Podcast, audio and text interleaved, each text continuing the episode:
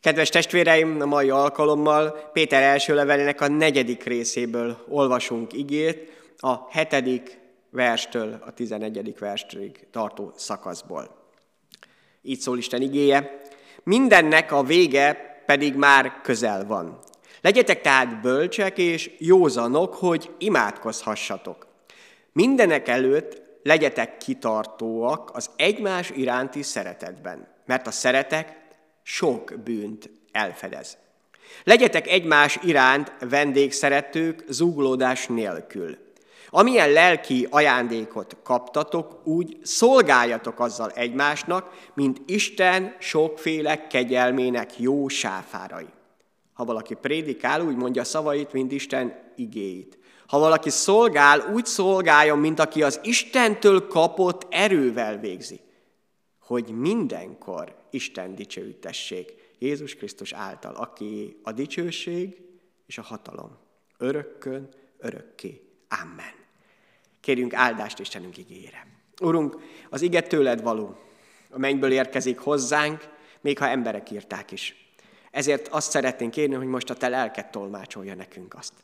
Írd be a szívünkbe.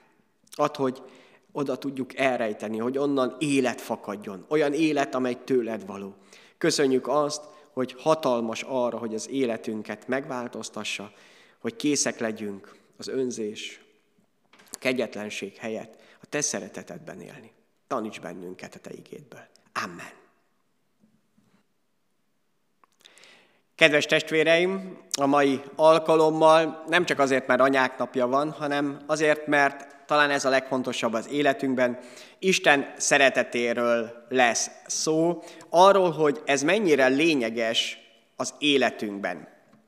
Arról olvastunk Isten igébe, hogy mindennek a vége közel van, és mindezt, ami ezután a lélek mond, ebből következik.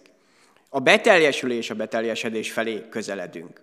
Ha egy futóversenyhez hasonlítana az életünk, akkor azt lehet mondani, hogy itt van a hajrá. Most még ki kell tartani. Még nem értünk célba. Igaz, hogy vannak testvéreink, akik már célba értek, de mi még nem. Most figyeljünk arra, hogy milyen bátorításokat kapunk onnan felülről, a mennyből, hogy a mennyei atyánk mire figyelmeztet bennünket. Péter leveléből olvastunk, de ha Pál írásait, a római levelet, amit a lélek által kaptunk, olvassuk, akkor is nagyon hasonló biztatásokat olvashatunk, figyelmeztetéseket. Azt mondja a római level 13. rész 11. verse, mindezt, amit előtte mond, valóban tegyétek is, mert tudjátok az időt, hogy itt van már az óra, amikor fel kell ébrednetek az álomból. Hiszen most közelebb van hozzánk az üdvösség, mint amikor hívőkké lettünk. Előtte a lélek a szeretetről beszél a tizedik versben. Miért függ ennyire össze a vég, az utolsó idők és a szeretet valódi megélése? Hiszen mindig fontos a szeretet. Az első és a legfontosabb parancsolat ehhez kötődik. Jézus Krisztus új parancsolata erről szól. Tehát az életünknek az alapja, az az út, amelyen járnunk kell, a legkiválóbb út, amely a menny felé vezet. Akkor mi ez a különleges figyelmeztetés, hogy az utolsó idők, a végidők, az utolsó napok közelettével ez még inkább hangsúlyos kell, hogy legyen az életünkben. Nem azért, mert előtte nem volt az, hanem az ige valamiről figyelmeztet ezzel kapcsolatban. Jézus, amikor beszél a végidőkről, azoknak a jeleiről, a beteljesüléséről, Máté Evangélium 24. részében, akkor azt mondja, 12. vers, mivel pedig megsokadsodik a gonoszság, a szeretet sokakba meghidegül. A szeretet sokakba meghidegül. De aki mindvégig kitart, az üdvözül. Vagyis aki az Isten szeretete mellett marad, nem keményedik meg.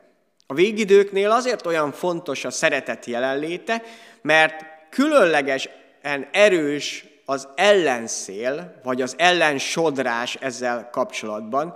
Ez egy valódi veszélyforrás, hogy érzéketlenek, önzőek legyenek, legyünk, önimádóak legyünk, és ha az Isten szeretetében élünk, a valódi Isten szeretetben, akkor igazából az árral szemben fogunk úszni.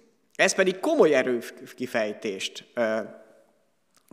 sarkal bennünket, és minél nagyobb az ár, annál erősebben kell szembe úszni. Hiszen az Isten országa pont az ellenkező irányban van, mint ahova a bűnök visznek bennünket, a bűnök sodornak bennünket. Ezért kell annyira, hogy élő hitünk legyen. Az az élet jele, hogy árral szemben tudunk úszni. Csak az elpusztult halakat halak sodródnak a vízzel. Az élő halak tudnak szembe úszni az árral is. Van erejük hozzá, és képesek az egész folyót szembe is átúszni. Ez az élet jele. Mi is élünk, élhetünk, lelki életünk lehet Isten szeretetében. Ez az, ami erőt kell, hogy adjon nekünk a mindennapoknak a küzdelmeiben, főleg ebben az ellensodrásban, amikor ez a szeretetlenség próbál bennünket is maga alá gyűrni, és ezért figyelmeztet annyira bennünket az ige, hogy erre nagyon figyeljünk oda, és abban is ad segítséget, és most ezt nézzünk meg, ezt vegyük el az Istentől, hogy milyen segítséget kapunk felülről, milyen nem csak tanácsokat, hanem gyakorlati megvalósításokat is az életünkben. Először is azt mondja itt az ige, hogy legyetek bölcsek és józanok, hogy imádkozhassatok. Az imádkozás, az imádság, az élő Isten kapcsolatunk, a beszélgetés az atyával egy valódi és igazi erőforrás. Olyan, amit egy hívő ember nem nélkülözhet. Enélkül nem tudsz az árral szemben úszni. Enélkül nem tudsz győztes keresztény életet élni, nem tudsz Isten dicsőségéről beszélni, hiszen ha nincs erőforrás, nincs erőt sem, ha nincs valódi kapcsolatod az élő Úrral, az Atyával, akkor hogyan tudnál belőle élni vagy táplálkozni? Az imádság nélkülözhetetlen. És azt mondja itt az ige, hogy az imádkozásnak vannak előfeltételé. Na nem az, hogy szépen tudjak beszélni, hanem van olyan élethelyzet, ki tudunk alakítani olyan élethelyzetet, amikor nem tud az imádság otthont találni a szívünkben. Amikor nem jön úgy belülről, és Nézzük is meg, mi lehet ennek az oka, és mit kell talán másképp tennünk, miből kell megtérnünk, mit kell, változtatni, hogy az imádság megkapja a méltó helyét az életünkben, és valódi erőforrás tudjon számunkra lenni. Az életünk, illetve az élet gondjai, akár csak a vírussal kapcsolatban is, a megélhetésünknek a gondjai, pénzügyi nehézségeink, vagy a kapcsolatainkban lévő problémák, elvehetik annak a lehetőségét, hogy imádkozni tudjunk. Hogy lehetséges ez? Hiszen imádkozni mindig lehet. Igen, csak nem mindig tudunk. És pont azért, mert ezek a gondok, illetve a szívünknek a leterheltsége választ el attól, hogy az Istenhez menjünk. Ehhez emberi megoldásokat keresünk, és már is nem az imádságban élünk benne. Mi írja a te időbeosztásodat. Ez egy jó hőmérője annak, hogy az imádságnak hol van a helye az életedben. Mi írja a te időbeosztásodat? Mondhatom, az végignézem, hogy hát talán elsősorban a családom. Aztán mondhatjuk azt, mert valóságos, hogy a, a munkám osztja be az időmet. De ugyanúgy igaz az is, hogy sokszor a saját szórakozásunk tölti be az időnket, osztja be az időnket. Lehetne persze sokat folytatni, de mi lenne, ha nem a családod, nem a munkád, vagy nem a szórakozásod írná először a te időbeosztásodat? Ha nem az lenne a legfontosabb beosztási egység. Mi lenne, ha a lelked írná az időbeosztásodat? Mi lenne, ha megkérdeznéd a saját lelkedet, amit Isten táplál, megkérdezni a szent lelket, hogy mire van igazán szükséged. Mire van neked szükséged arra, hogy lelkileg fejlődj. Ez nem egy futtában kimondott kérdés, hanem az életed nagyon fontos kérdése. Mind ahogy nagyon fontos a családod, a munkád is, a szórakozásod is fontos, hiszen Istentől kaptad ennek a lehetőségét a feltöltődésre, akár a pihenésre, de a lelkednek még inkább szüksége van erőforrása. Mert az összes többi időleges. Még a családod is. Pedig nagyon-nagyon fontos, és az Istentől kaptad. De a saját lelkedre, a szívedre mindennél fontosabb, hogy figyeljél, ezért annak a feltöltődésére mindenképp időt kell szánnod. Kérdezd meg a lelkedet, mire van szüksége? Mi az, ami igazán erőt adna naponta? Ez legyen az első helyen. Az, amilyen válasz kapsz a Szent Lélektől, a lelkeden keresztül. Hogy mi az, ami neked fontos lenne. Hogyan oszd be az idődet. Ez legyen az első helyen. Minden más ezután. Mert csak akkor tudsz jól helyt állni majd a családodban, vagy éppen a munkádban. De akár a szórakozásodban is. Akkor tudsz igazán föltöltődni. Az a Zsoltár, amit most e, tanulhatunk, úgy kezdődik, ha az Úr nem építi a házat, hiába fáradoznak az építők, ha az Úr nem őrzi, hiába vigyáznak rá. Ugyanúgy, hogy ha az Úr nincs ott az életedben, az imádságban, a többi nagyon könnyen hiába valóság lesz. Kérdezd meg a lelket, hogyan osz be az idődet? Mire van neked szükséged? Hogy elcsendesedj, hogy feltöltődj. És igen, úgy oszd be az idődet, hogy az első a lelked legyen, és minden többi ezután következzen. Mert te nem csak test vagy. Nem csak a családod kell, hogy számítson rá. Nem csak arról van szó, hogy a munkahelyed hogy teljesítesz, és mennyi pénzt kapsz ezért, vagy hogyan szórakozol, hanem hogy mi lesz, és mi van a lelkeddel. Azt mondja itt az ige, hogy mindezt bölcsen és józanul tegyétek. Ha megnézzük Jézusnak az életét, azt látjuk, hogy az imádság pedig az atya fiaként, Isten fiaként élt közöttünk, mégis az imádság az első helyen volt az életében. Amikor valamire készült, imádkozott hosszabban, mint általában szokott. Amikor valami sikerült neki, akkor azonnal ment imádkozni. Így készült fel a szolgálatra, így készült fel a tanítványai kiválasztására, és minden egyes esemény után ment imádkozni. Ez volt az ő beosztása. Ez volt az, ami vezette az életét. Ezt látjuk aztán többiek életén is, az első gyülekezetnek az életén, és ez az, ami be kell épüljön az én életemben is. Bölcsesség és józanság. Ébereknek, mérsékelteknek kell lennünk. Talán úgy is mondhatnánk, hogy ne kábítsuk magunkat. Sem a szórakozásunkkal, sem különböző más dolgokkal ne kábítsd magadat, még a gondolkodásodat sem. Ne hitesd el, ne hitegesd magadat, hogy, hogy majd talán jobb lesz így vagy úgy, ha így pihensz, vagy úgy pihensz, ha ezt teszed, vagy azt teszed, ha többet dolgozol, majd több pénzed lesz. Ez mind kábítás. Talán úgy is lehet mondani, hogy hazugság. Abból a szempontból, hogy ettől a lelked nem lesz jobban. Több pénzed lesz, több dolgot vehetsz meg.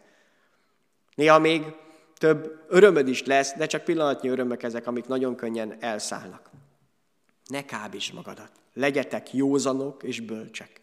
Ismerjétek föl az, hogy mi az, mi ad igazi erőt a lelkednek és a szívednek. Ez pedig csak az, hogyha élő kapcsolatod van a mennyei atyával. Ha van időd, bármennyi, hogy vele valóban élő közösségbe legyél. Ez ad erőt neked. Ezt tud táplálni. Ez ad abba segítséget, hogy a szeretet ne hidegüljön meg az életedben. Ne sodorjon el az ár, ne legyél te is ugyanolyan önző, ugyanolyan zúgolódó, ne legyél te is ugyanolyan, mint azok, akik nem kaptak erőt fentről. És beszél arról Péter, hogy az egymás iránti szeretet hogyan maradhat meg, hogyan épülhet az életünkben. És igen, a családban ezt akár a szülők szeretete, az édesapák, az édesanyák szeretete is hihetetlenül megmutatja ezt. Hogy milyen is ez. Hiszen ez az a szeretet, amelyet való Istentől kaptunk, úgy belénk van táplálva. Még akkor is, hogy még ezt is el tudjuk rontani. De alapvetően ebben látszik talán legtisztában azt, hogy milyen is lehet az Atya szeretete. Ez hasonlít hozzá legjobban. Persze csak hasonlít hozzá. De mégis valamit megmutat. Nem véletlen az, hogy amikor Isten magáról beszél, akkor mennyei atyaként mutatkozik be, mint amit talán valamit, amiről valamilyen fogalmunk lehet, hogy mit, milyen lehet egy jó apa. Még ha nekünk nem is adatot, de legalább valamit elképzeljük azt, hogy milyennek kellene lenni. Persze ez néha Istennel kapcsolatban is becsaphat bennünket hiszen Isten pontosan kijelentette, hogy mennyire szeret bennünket, pontosan megmutatta. Az egymás iránti szeretetnek azt mondja, kitartónak kell lenni, vagyis őrizni kell és ápolni. Hogy nehogy meghidegüljön, nehogy eltűnjön az életünkből. Nehogy egyszerűen olyan szintre süllyedjen, hogy már csak mi akarjunk szeretni, és nincs Isten szeretete ott az korsónkban, az olajunkban, és nem tudunk világítani az Isten szeretetével. Az egymás iránti szeretet. A probléma az, hogy van többféle szeretet. Mármint ennek az intenzitásában. Az egyiket talán úgy mondhatnám, hogy olyan, mint a szalmaláng szeretet. Ha a szalmát meggyújtjuk, hihetetlenül gyorsan meggyullad. Nem kell hozzá külön gyújtós. Nagyon gyorsan lángra lobban, nagy lánggal lép, gyorsan, és ugyanolyan gyorsan el is tűnik. Szinte semmit nem is tud egyébként elvégezni, még hamu sincs mögötte. Sokszor ilyen a mi szeretetünk. Valamit megérzünk Istenből, de ilyen szalmaláng szeretetünk van, hogy semmi tartóság nincs benne mert nincs utánpótlás. Föllángolt, de nincs az, amely megtartsa ezt a szeretetet az életünkben. Azt mondja, hogy a te, tiéd ne ilyen legyen. Ne csak lángolja, hogy hú, most mennyire szeretek mindenkit, mert éppen átéltem Istennek ezt a gyújtó szeretetét, de csak szalma van ott. Nincs semmi más. És az egész elég. Isten sokkal többet adott ennél. Van ennél sokkal nagyobb kincsed, amivel valóságosan éghet benned Isten szeretete. Aztán van olyan, amikor arról beszélhetünk, ilyen magára maradó szeretet. Amikor átéltük Isten szeretetét, megértettük azt, hogy ez mennyire fontos, akkor átéltük, hogy mit is jelent egymást is szeretni, úgy, mint önmagunkat, de egy idő után kivontuk magunkat ebből a közösségből valami sérülés miatt, fájdalom miatt, valamit, amit nem tudtunk elengedni, nem tudtunk megbocsátani, égünk, de már külön a többitől, és mire hivatkozunk? Én így is tudom szeretni az Istent. Én, engem így is szeret az Isten. Igen, csak te nem fogod tudni egy idő után a szeretetet az életedben ott tartani. Képtelen leszel. Mert Isten arra hívott, hogy ha szeretjük őt, akkor szeressük a testvéreinket is. Aki egyedül akar égni, az előbb-utóbb kialszik. Amikor kivonom magamat a közösségből, a szolgálatból, annak ez lesz a következő reménye. Magára magadadó szeretet. Nem lesz erőd, mert nem magadból kell erőt merítened, hanem az Istenből. Az Isten pedig ott van a testvéreid életében is. És igen, van élő szeretet. Olyan szeretet, amelynek van tápláléka, mennyei tápláléka, és tud folyamatosan ezzel a az égő szeretettel szolgálni. Ez a megbocsátó szeretet. És azért szeretném külön ezt hozzátenni, mert a megbocsátás az, amely ezt igazán tudja újból és újból táplálni. Mert mindig vannak olyan dolgok, amik megbántanak bennünket. Amik el akarják oltani a szívünk szeretetét. Ezek a bántások, ezek a vádak, amik ott vannak az életünkben, el akarják venni a szeretetnek a tüzét, el akarják takarni, le akarják folytani, és ez ott is lesz. Amíg a szívedből meg nem tudsz bocsátani, el nem tudod engedni másoknak a dolgait, amíg ott vannak ezek a vádak benned, és könnyen ellenőrizheted, hiszen amit beszélsz másokkal, ott nagyon hamar előkerülnek ezek a panaszok, ezek a vádaskodások, ha tényleg ott van ez, az azt jelenti, hogy ez a szeretet nem tud tartósan égni a szívedben. A megbocsátó szeretet. Mit mond? Így tud sok védket, bűnt elfedezni. Ez talán elsőre nehéz megérteni, hogy lehet, hogy eltakarja a szeretet, mint ha nem lenne ott. Itt nem feltétlenül csak mások szeretet, mások bűneiről, védkeiről van szó, hanem akár a sajátunkról. Az isteni szeretet tudja kiégetni bennünk, ha kész vagyok megbocsátani valóban a védkeket. Engem tart bűnben az, hogyha nem bocsátok meg. Engem tart. Jézus mondta, hogy meg nem bocsátotok másoknak. Nektek sem tud megbocsátani az Isten, nektek se fog. A szeretet nem tud egészen a szívetekig elérni. Engem tart bűnbe a meg nem bocsátott vétek. Most az úrvacsora előtt különösen fontos, hogy letegyük ezeket a terheket. Hogy élő szeretet tudjon valójában ott lenni az életünkben. Ezt tudja táplálni. És igen, folytatja Péter, hogy a szeretet szolgál. Szeretetben szolgál.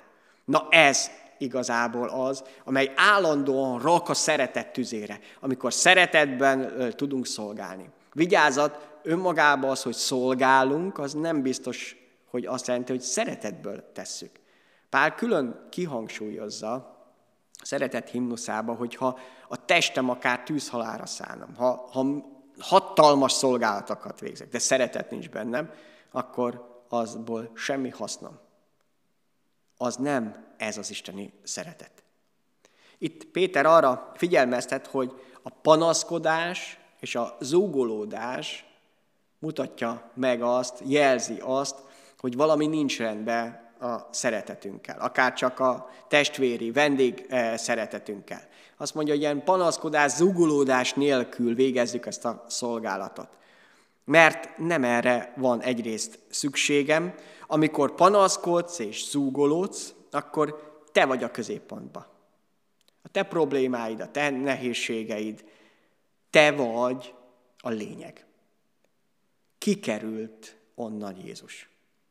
Amikor visszakerül Jézus a megfelelő helyre, Isten szeretete oda kerül a megfelelő helyre, akkor kikerülhet az ugolódás és a panaszkodás is. De amíg ott tartod, meg nem vallod, meg nem bánod ezeket, és le nem teszed, addig azok lesznek ott, vagyis te. És Jézus nem tud a megillető helyen lenni. Amikor kész vagy Jézus tenni az első helyre, akkor tud szeretetből szolgálni. Nem zúgulodva és panaszkodva, hogy más miért nem teszi, bezzegén. Na, amikor ezeket mondom, akkor egyből tudhatom azt, hogy ki is van középpontban. Gondoljuk csak Mária és Márta történetére. És igen, amikor Jézus kerül oda, akkor a háladás, illetve a hálával feltárt kéréseink kerülnek előtérbe. Igen, mert problémáink akkor is lesznek. Csak nem mindegy, hogy hála adás van-e az első helyen. Azért, mert Isten szeret bennünket. Itt lehet megtapasztalni magunk számára és mások számára is, hogy Isten a mi Urunk. Ő a mi atyánk. Ő az, aki az ő szeretetével megragadott bennünket, és el sem engedett eddig sem. És itt következik a múlt héti üzenetnek a folytatása, hogyha ajándékaink vannak, már pedig vannak mindegyikünknek, akkor azokat használjuk. Úgy, hogy épüljenek azok belőle akik fele szolgálunk, másrészt pedig mindenhol az Isten ereje valóban látható legyen. Ne csak úgy szolgáljunk, hogy hát a tőlünk telhető legjobban. Ezt fontos emberileg, de nem elég, és nem is ez a legfontosabb. A legnagyobb dolog az, hogy Isten ereje legyen benne abban, amit teszünk. Isten szeretete e, vegye teljesen a körbe azt. Az lesz az igazi értékes szolgálat. Az összes többi csak önmutogatásunk lehet. Ez az, ami értékessé teszi a szolgálatot. Nem zárja ki azt, hogy a legjobbat adjad, csak nem az az első, hanem az, hogy Isten szeretetéből fakadjon mindez. És igen, az ajándékokat szolgálatra kaptuk. Talán úgy is lehet mondani, hogy kincskereskedő vagy. Egy sáfár, akit így